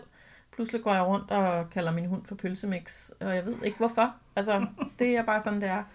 Så det, og den der sådan, øh, altså de gode ordspil, og de sjov, det, det der med sådan at vende og dreje tingene, sådan, så det bliver lidt, lidt, lidt øh, underligt, eller lidt skørt på en eller anden måde, det kan jeg skide godt lide, ikke? Det Ja. synes jeg bare er rigtig sjovt. ja. Den side af mig har altid været der. Ja. Og jeg har, altså når jeg husker tilbage, så har jeg sådan on and off i perioder. Det er slet ikke noget, jeg altid har dyrket, men jeg har alt, siden nærmest, jeg tror, jeg har lært at skrive, altså i, helt tilbage i de små klasser i skolen, så var det der med at kunne, at kunne skrive en historie, det var, det var noget, jeg godt kunne lide, ikke? Men hvor gammel var du så, da du fik lyst til at lave noget, som andre måske skulle læse? Jeg tror første gang, jeg tænkte, at, at det kunne da godt være, at jeg kunne noget med det. Øh, der, var jeg, der var jeg også i start 20'erne, jeg var på højskole, og jeg tog, der kunne man vælge nogle forskellige kreative fag og sådan noget, man kunne, man kunne have. Og der, var jeg, der meldte jeg mig til skriveværksted. Ja. Altså jeg vidste godt, at jeg godt kunne lide at skrive, jeg synes, det var sjovt at skrive, og jeg, havde også, jeg, jeg var en af dem, der fik meget ros for mine historier i skolen. Ikke? Der er altså mange, der er tit nogen, der har sagt til mig, du skriver godt. Så det var ligesom, jeg tror, jeg havde noget selvtillid på det punkt. Ja. Jeg var ellers øh, ikke specielt sådan øh, sprudlende selvtillidstype, men lige der, der, der tror jeg, at der var så tilpas mange mennesker, der måske havde sagt det til mig, så jeg næsten troede på det. Ikke? Jo. Og så var, så var jeg på sådan et skrivekursus der, hvor jeg set i bagspejlet slet ikke var parat til at tage imod alt det, jeg kunne lære, fordi jeg ville bare gøre det på, jeg ville bare gøre det på min egen måde. Jeg var egentlig ikke interesseret i at lære noget nyt. Nej. Og jeg husker stadigvæk meget tydeligt, da jeg så skulle, øh, vi blev sat sammen i sådan nogle makkerpar, så skulle vi give hinanden feedback på vores tekster. Og jeg havde skrevet sådan et eller andet totalt sådan pladeromantisk eventyr, sådan noget lidt fantasyagtigt noget, som ikke var særlig godt. Og så sad jeg ved siden af sådan en ung mand, han har også været der i starten af 20'erne, og han havde bare skrevet en, altså en virkelig svedig øh, novelle, som var, altså, det, det var, jeg kan ikke engang genfortælle det, men det var sådan noget med at vågne op om morgenen og starte det første angreb på sin krop med kaffe og smøger, og det var så godt skrevet, og det var så modent, og så øh, 10.000 kilometer længere, end, end jeg overhovedet var. Så jeg kan huske, at jeg blev sådan helt intimideret. Ikke? Ja, ja. Øhm, Og I var lige gamle, cirka? Ja, og, Ja. Øh, og han var bare et helt andet sted. Altså, ja. Og han havde, en, øh, han havde noget helt andet på hjertet, hvor jeg sad i sådan et eller andet. Der var engang en sød lille et eller andet. Ja, ikke? ja, ja. Øh, jamen, og jeg tror, han synes, det var dybt latterligt, det der, jeg havde skrevet. Ja. Det sagde han ikke, men, øh, men jeg kan bare huske, at der, der, der fik jeg lidt sådan et, måske sådan lidt rap over nallerne, hvor jeg tænkte, okay, øh, hvad, altså det her, jeg kommer med, det er ikke noget, vel? Mm. Så har jeg holdt taler for folk. Ja. Hvor jeg har brugt metaforer og sådan noget, og skrevet gode taler, øh, og der, der også, har jeg også fået en masse respons på, ikke? Og så, som jeg også har fortalt før i podcasten her, så mødte jeg jo min ven Nils der, som sagde til mig, hvorfor skriver du ikke? Og det var Ja. ligesom ham, der skubbede mig i gang. Men op til da, der havde jeg en, med jævne mellemrum gik jeg og sagde, ej, jeg gad egentlig godt at prøve at udgive nogle noveller. Ja. det havde jeg egentlig lyst til at prøve, men jeg fik bare ikke gjort det. Altså, jeg fik ikke, kom ikke i gang med det. Men hvad afholdt dig fra det? Jamen, jeg tror simpelthen, øh, noget med, altså, der var noget disciplin omkring det. Ja. Altså, det der med rent faktisk at sætte sig ned og bruge noget tid på det. Ja, altså det er jo step 1. Ja, og det, og det gjorde jeg jo ganske enkelt ikke. Nej. Øh, så når jeg skrev noget, så var det sådan lidt tilfældigt i, i, i tilfældige sammenhænge og sådan noget. Øh, men det blev bare ikke rigtigt til mere. Altså, så det der med at sætte det på dagsordenen og sige, jamen i dag skal jeg skrive. Jeg har en drøm om at skrive, så nu skal jeg gøre det. Ikke? Ja. Altså, det er helt banalt noget med at komme i gang. Ja. Og så, som du også siger, så skete livet. Ikke? Altså, der var hele tiden, der var hele tiden noget andet, der var vigtigere. Ikke? Der var hele tiden øh, øh, et arbejde, der skulle passes. Nogle, øh, nogle børn, han har sagt et barn i hvert fald, der skulle passes. Øh, der var hele tiden noget, Ja, øh, som, som på en eller anden måde virkede vigtigere. Ikke? jo. Altså, jeg, min store undskyldning var netop den der, når min, altså, når min mor ikke lever mere, og var Ja. dengang, der var hun altså ikke syg, vel? Nej, nej. Men når hun ikke engang ikke lever mere, Ja. så jeg forestillede mig, når jeg var omkring 70, Ja, så var så, det nok. skulle, så kunne jeg begynde at skrive ja. og udkomme, ikke? Jo. Altså, fordi, Men du overvejede ikke at, At prøve at skrive andre historier? det ved jeg ikke, jeg synes, den fyldte så meget dengang, Ja, ja, ja. ja. og så, så gav jeg mig selv den der undskyldning, så når hun ikke lever mere, så kan jeg begynde at gøre det, Ja. noget ved det. Ja. Fordi, jamen jeg, men jeg er altid, og det, det er jeg faktisk lidt stadigvæk, jeg er bange for, at folk lægger sig selv ind i min historie, fordi jeg har kendt dem, eller kender dem, eller, Ja. og nogle gange, så jo, selvfølgelig bruger man sine livserfaringer, men jeg skriver ikke om nogen, jeg kender. Nej. Øh, jeg kan tage scener ud, Ja. men jeg neutraliserer dem. Ja. Øh, hvis jeg skal skrive om nogen, så kan det være, at det er mange personer, der er skrevet sammen i en, Ja. eller det kan være et glimt. Altså ligesom jeg sagde, jeg fandt det her fra min søsters veninde. Ja. Det er jo ikke hende, jeg Nej, skriver om, nej. Øh, men, men det var bare en, det var noget, det var noget, der var fint, og noget, der havde en stor betydning, og der ligesom ja. viste konkret, at vi står her også som veninder, og Ja. hun betyder virkelig også meget for os. Ikke? Jo.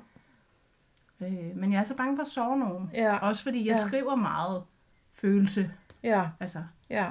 jeg vil godt ind bag huden. Jeg ved ikke, om det er sådan noget. Jeg er skorpionens stjernetegn. Vi Ja. kan godt lide at krakke lidt i Ja. overfladen og komme ind der, hvor det gør rigtig ondt. Ikke? Jo. Øh, så derfor kan jeg jo godt lide at skrive noget, hvor man virkelig kan mærke. Ja. Så jeg er super bange for, at nogen føler sig truffet, eller såret, eller ja. bliver såret. Ja. Øh, men nu er det bare ikke en, det er ikke en stopklods for mig mere, som det har været. Nej. Altså min mor var den mest skrøbelige, Ja. skulle passe på. Ja. Ikke? Jo. Ja. Ja, nå, men det kan jeg godt følge dig i. På den anden side, så tænker jeg også, at øh, altså, øh, og det tror jeg, alle, alle der skriver, de, øh, de får jo deres historier et eller andet sted fra. Ikke? Så, så tit så udspringer det af virkeligheden. Nogle gange enormt tæt på virkeligheden. Den historie, jeg har skrevet i dag, er meget tæt på virkeligheden, for Ja. eksempel. Ikke? Altså, den er en til en min oplevelse. Ja. Øh, men jeg håber, jeg har skrevet den på en måde, sådan så andre, der har været i samme situation, kan spejle sig i den og genkende sig selv i den. Fordi det er ikke vigtigt, om det var mig, eller om det var Karsten, eller hvem, hvem det var. Altså, Nej. det er også bare en historie om det at miste sin elskede. Ikke? Jo. Øh, men det er da helt klart, øh, altså de historier, der, der er, jeg ved ikke om de er nemmest at skrive, men altså jo tættere du holder dig på et eller andet, du har oplevet, jo, jo, jo bedre kender du historien og Ja, ja. slutningen, kan man sige. Ikke? Ja. Men, øh, men alle historier bliver jo på en eller anden måde til fiktion i samme øjeblik, du skriver dem ned. Ja. Så har jeg lært af en meget klog dame på et tidspunkt, at, øh, at jeg, skal, jeg skal holde op med at tage ansvaret for andre menneskers følelser. Og hvis ah, fik du lige den, ikke? Tak. Og hvis andre mennesker har øh, ondt, for ondt et sted af at læse noget, som jeg har skrevet, så er det faktisk deres ansvar at konfrontere mig med det, Ja. så vi kan få en samtale. Ikke? Så det der med at gå rundt og have den der hensynsbetændelse og, øh, og, og, og passe på alle andre menneskers følelser, øh, det skal man måske prøve at lade være med, fordi man, man ved ikke, man ved ikke, hvad der rammer. Det kan Nej. godt være, det er noget helt andet end det, du tror. Jamen, det er rigtigt. Ved du, jeg tager den med Ja, i min værktøjskasse. ja. Ja, det gør Ja. jeg. Ja, Men nu har vi jo ligesom besluttet os for at skrive. det har vi. Og så ved jeg, at vi får det ikke altid gjort Nej. alligevel. Nej. Og det er igen disciplinen. Jeg må bare vende tilbage til at sige det der med at altså virkelig prioritere det og sige, jamen det her, det vil jeg, det skal jeg, det bruger jeg tid på hver dag. Ja. Det er meget svært. Ja. Øh, for mig er det meget svært, ikke? Jeg prøver virkelig, jeg har kan ikke, altså de sidste, jeg ved ikke, hvor mange weekender har jeg øh, gået og tænkt, i weekenden skal jeg skrive. I weekenden skal jeg simpelthen skrive. Og inden jeg får set mig om, så er weekenden gået, og jeg har tænkt på det rigtig meget, og jeg har ikke fået skrevet så meget som et ord, ikke? Og det er, øh, det, det er ret irriterende. ja. ja. Men når jeg så gør det, når jeg så, jeg har det jo med, at jeg sætter mig ud her i, i mit annex, hvor vi også sidder nu, og så øh, tager jeg min computer med, og så går jeg i gang, ikke? og så skriver jeg, og der går ikke mere end øh, omkring, altså højst 14 minutter, så stikker min mand hovedet ind ad døren, og sådan ligesom, hvad laver du? ikke? Altså sådan, og han ved jo godt, hvad jeg laver, han ved ja. godt, at jeg sidder her, men, øh, men det er jo weekend, og vi kunne da også lige bygge en carport, eller vi kunne også tage på stranden, eller vi kunne også lige køre en tur på motorcyklen, eller noget andet dejligt. Ja. Og jeg vil også gerne alt det andet, ikke? Ja. Men det der med at sige, det kan jeg desværre ikke, for jeg skal skrive, det synes jeg faktisk er ret svært. Ja. Jamen, jeg synes også, det er svært at finde, finde rytmen, Ja, eller disciplinen. ja, Jeg havde på et tidspunkt, så havde jeg ligesom sat mig for til min ene roman, at altså, da man skulle første gang skrive den, ja, at øh, jeg skulle skrive 500 ord ja, om dagen ja, i hverdagene. ja, Og det gjorde jeg. ja. Og det gjorde jeg i en god periode. Og så kom sommerferien. Ja, Og så blev det ligesom ødelagt. ja, Fordi så skulle man tage hensyn til alle andre Ja. også, ikke? Altså apropos at tage Ja, hensyn ja. til alle andre. Ja, men jeg har jo jeg ligesom tror, også det er en lidt familie, sådan, ikke? jo, jo, men jeg tror, det er lidt det samme som det der med at dyrke motion, ikke? Altså, Jo. man, man ved, det er sundt, man ved, det er godt, og vi burde gøre det, og vi skulle også, og man, øh, altså, vi, vi, med jævne mellemrum tager man en eller anden beslutning om, om, nu skal jeg også ud og gå en tur hver dag, eller nu skal jeg cykle på arbejde, eller et eller andet. Og jeg kan også starte i morgen. Ja, og så Ja. når så kan jeg ikke lige i dag, fordi jeg skal forresten også lige hente en pakke på, hos købmanden på vejen hjem, så og den kan jeg ikke have på cyklen, så jeg må hellere tage bilen, ikke? Altså, og, og det er bare svært. Altså, der, det, det er noget med, det, noget med de der gode vaner, de kan altså godt være lidt svære. Ja. Og så tror jeg, det er helt klassisk, det der med, at man kan mærke, at man kommer ind i et eller andet, en eller anden rytme, og så fungerer det meget godt, og så kører det derudad, og så er det sommerferie. Ja, Og så er det vildt svært at komme i gang igen, ikke? jamen det er det. Ja. Det er det.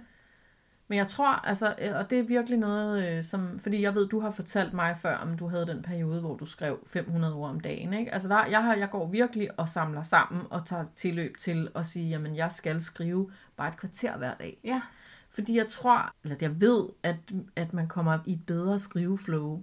Og så er der nogle dage, hvor det, du skriver, er noget værre bras, ikke? Jo, det var det også, da jeg lavede de Jamen, der og 500 ord. Pyt med det. Det gør faktisk ikke noget, vel? Fordi altså, det er lidt ligesom, når, øh, når man dyrker motion. Ikke? Jo, det er jo. heller ikke sikkert, at det er lige godt og lige effektivt, hver gang du gør det. Men Nej, hvis du nej. gør det jævnligt, så er der en god chance for, at du også bliver bedre til det. Ikke? Jo, jamen, der var også, altså det fede ved det der 500 ord, der var jo dage, der kunne jeg jo ikke, altså der skulle jeg jo skrive meget mere, kunne jeg mærke. Ja, ja, det er det. Øh, det var bare et minimum 500 ja. ord, og det var, hvad der var realistisk for mig. Ja. Og nogle gange så tog det ikke ret lang tid, og andre gange så tog det helt vildt lang Ja. tid. Ikke? Men Jo. altså, også det der med at sætte tid på, er også en god. Ja, ja, men jeg, fordi jeg kan mærke, at det der med, hvis jeg sætter mig for, nu skal jeg skrive i 20 minutter, eller hvad det nu er. Altså, når jeg kommer i gang med det, så går der jo rask væk to timer. Ja. Jamen, der er Og så også de har der, jeg haft en fest. Ja. Ikke? Og der er også de her typer, der er meget kalendermennesker, som ligesom Ja. ja. kan planlægge det rigtigt. Altså, Ja, det synes jeg er svært. Jamen, jeg er ikke noget godt kalendermenneske. Nej. Nej, altså jeg har jo købt øh, en lille analog kalender for i år, der skulle jeg Ja. skrive ting ned i den, og det, Ja. ja. det nej. Nej. Jeg stoppede i februar. Ja. ja. Øh, jeg har kun sådan en oversigtskalender hængende på køleskabet, men Ja. den sætter jo ikke tid af til noget som helst. Nej. Vi skal have gjort mere ved det, fordi Det vi vil jo vi. begge to gerne udkomme med romaner, Ja. og vi har jo egentlig også en plan. Og det er måske nemmere for os, fordi vi er gode til at holde hinanden op på det. Altså, Altså, har en vi- plan om at udgive vores noveller. Ja. Ja. Det vil vi i hvert fald rigtig gerne. Vi kunne så godt tænke os at lave en øh, novellesamling med de noveller, vi laver her til podcasten, og så spytte dem ud ja. en gang om året. Oh, tænk, hvis vi kunne det. ja, det kunne være fedt. Ja, nu har vi sagt det højt, Janni. Nu, jamen, og Ja. det sagde jeg jo til dig før. Ja. Det var min Ja. gyldne nøgle, Ja. det var at sige højt, at jeg Ja. godt ville noget. Ikke? Ja. Ligesom Også- med podcasten her. Ja, ja, det er det. Og så det der med at have en legekammerat, og have en makker, ikke? have nogen at gøre det med, have ja. Nogen at mødes med, have ja. Nogle aftaler, fordi det har vi jo også fundet ud af, at når vi har en aftale om, at vi skal mødes og et eller andet, øh, så er der en større sandsynlighed for, at vi får tingene gjort. I hvert fald får vi skrevet noveller til den her podcast, men vi får faktisk også skrevet på vores romaner, fordi vi også bliver ved med at spørge ind til hinanden, ikke? hvordan går det med dit, og hvordan går det med dat. Ja. Forleden dag, der sagde du til mig, "Nå, men så regner jeg med, at du har skrevet det kapitel færdigt, når jeg ser dig næste gang. Ja, og har du så det? Ja, det har Ah, det var godt. Ja, det har jeg. Ja, det var godt. Jeg gør jo, hvad du siger, ikke? Men ja. det, og det, lige, lige først, da du, spurgte, da du sagde det, så blev jeg sådan lidt provokeret, fordi jeg var sådan, ja, ja, ja, rolig nu. Og så, så tænker jeg, ej, det er bare en gave til mig, den der. Jeg tager den til mig, og så fik jeg lige skrevet, altså så fik jeg lige lavet det der sidste ryg, Ja. hvor jeg, det var egentlig lidt for sent, og jeg var øh, træt, og jeg skulle måske hellere være gået i seng, men jeg fik lige brugt en halv time, og så blev det faktisk færdigt, ikke? Fedt. Ja, det var rigtig fedt. En fed følelse. Det gør det igen. Jeg gør det. Ja, Tak. velkommen. Janni, vi ævler og bævler, Ja, og gør. det her, den her, ja, ja, den her episode, den bliver nok mega lang. Men øh, vi håber, Det var I, fordi, øh, jeg også skulle synge fødselsdagssang og sådan. Åh oh, ja, selvfølgelig. Ja. Men øh, apropos fødselsdags, ikke sang, men gaver, så har jeg har faktisk en gave til dig i dag. Og det glæder jeg mig meget til. Så jeg tænker, at øh, vi skal videre til en lille sproggave. Lad os gøre det. Jo! Så er det gavetid, Janni. Ja, og du har lagt en saks til mig. Det har jeg, fordi den tænker jeg, du får brug for. Okay. Du skal have en, øh, du skal have en gave af mig. Og denne her gang, der er det sådan en klassisk, Wow. en klassisk gave. Værsgo. Det er bolsjestribet papir, rød og hvid, og en flot rød sløjfe. Ja, Og jeg tænker, det er den, jeg skal klippe, for Ja, ja, jeg sidder larm for meget. tænker jeg. Ja. Ej, hvor er den pakke fin. Okay, jeg klipper to gange, for Ja, der er nogen, der ja. er meget effektive i indpakningen her. Ja. Ej, hvor spændende. Nu kommer jeg jo til at papirslarme lidt. Jamen, det må du godt.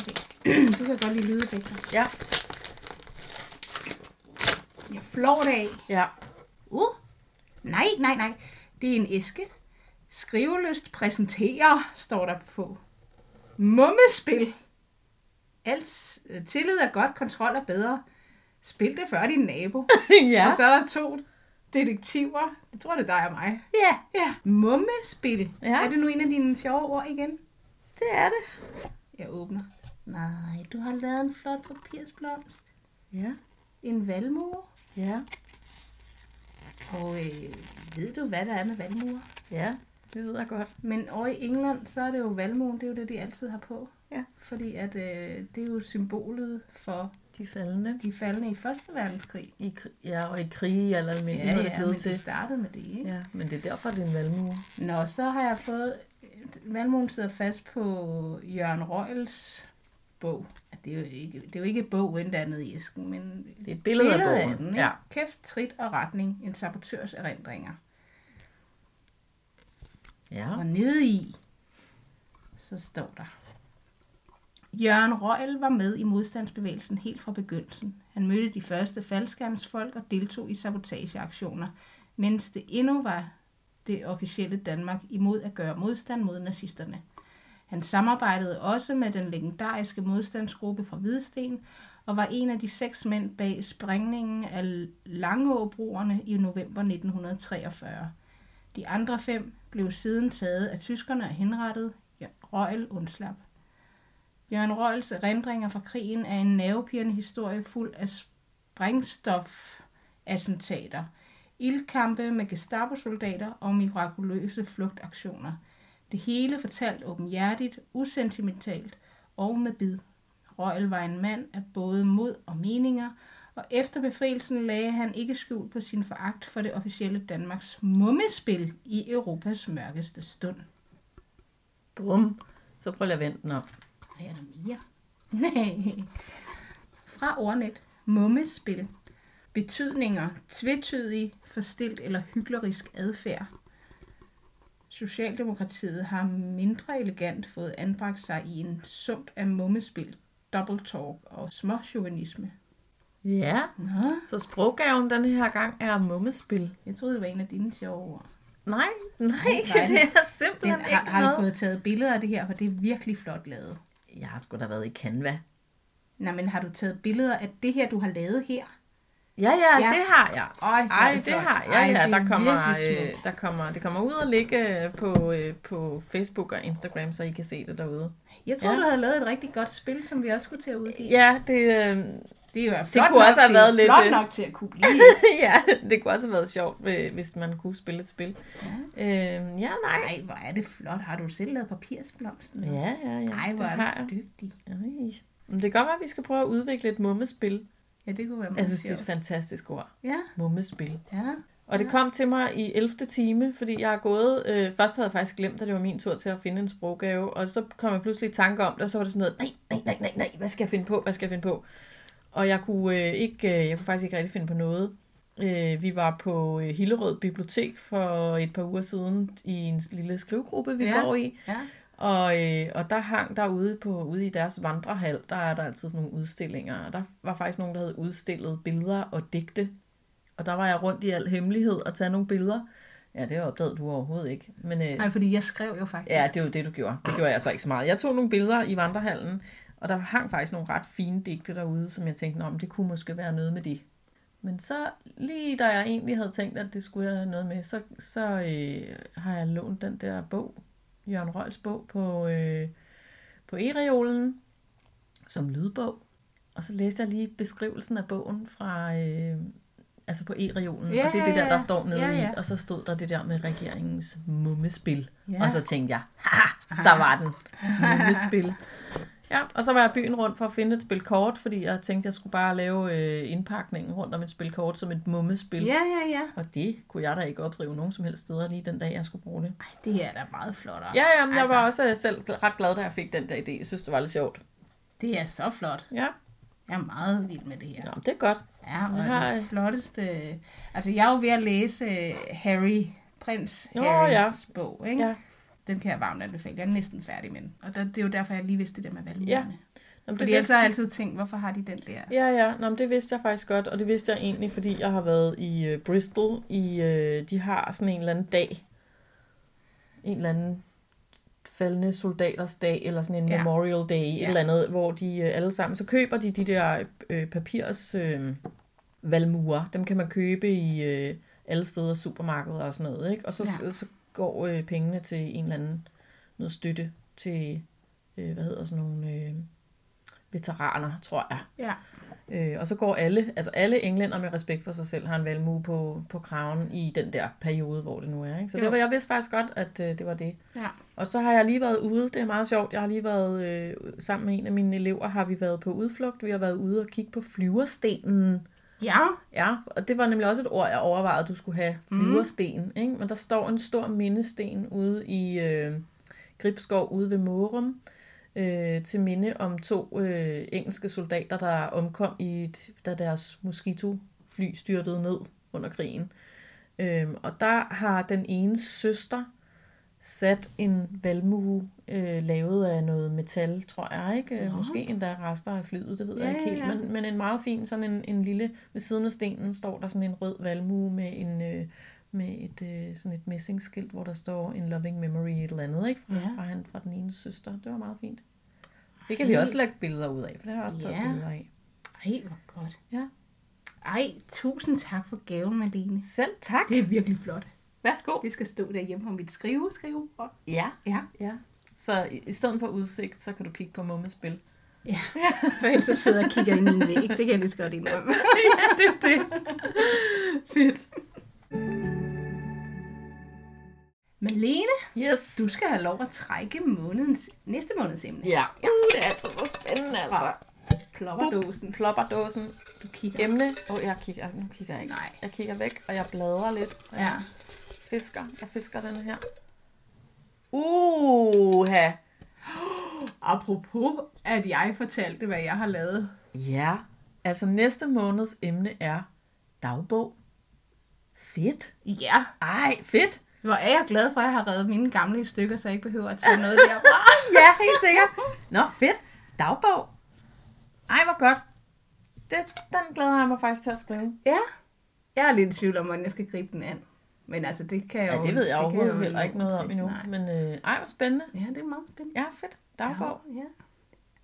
Jeg, jeg var lige ved, ja, fordi vi har, vi har skrevet nogle lidt alvorlige tekster denne her gang, så Ja. ja. jeg var lige ved sådan at tænke, om vi måske skulle snyde lidt med emnet og sikre os, at det blev et, der ikke var så tungt. Ja, Men jeg tænker, dagbog, det kan gå alle veje. ja. Der er, der er plads til, til det ene og det andet. Jeg skriver faktisk stadig lidt dagbog. Ikke fysisk, men på min computer, men ikke hver dag. Nej, Når, når, når ting lige bliver ja, møf, eller at jeg er helt oppe at ringe, ja, så kan jeg finde på at lige skrive ind i det der. ja. Altså, jeg har også skrevet dagbog i perioder i mit liv, der altid kun været, når det var, når det var svært. Ja. Så har jeg brugt det meget. Men ja, men som fiktivt greb, så tænker jeg, at dagbog kan alt muligt. ja. Det bliver Det er jo også, spændende. en dagbog er jo også de der pinlige indrømmelser, ikke? Jo. Det er jo der, hvor man tør at sige alt det, man ikke tør at sige højt. Ja.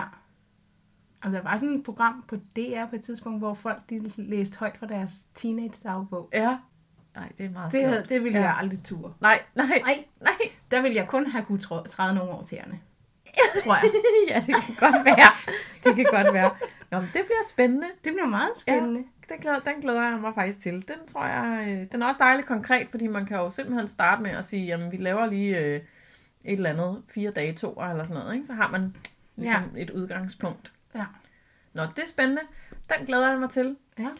Janni, vi har ævle bævlet i dag, og vi har glemt at stille uret og alt muligt, så det kan være, at det her det bliver meget langt. Men der er ikke nok at ved det. for Nej, vi og har vi har bare været til stede i nuet. Det har man også lov til at være. Ja, og vi har kamphygget os som sædvanligt. ja.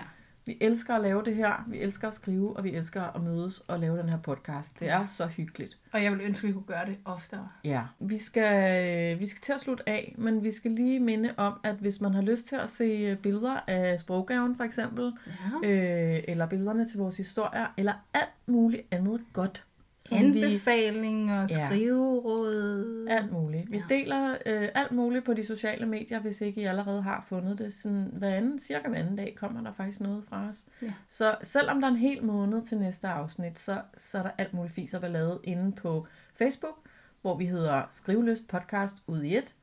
Og inde på Instagram kan man se cirka de samme ting, og der hedder vi Skriveløst underscore podcast. Og har man lyst til at sige tillykke til Malene med fødselsdagen, Nå, så ja. kan man jo gøre det i dag.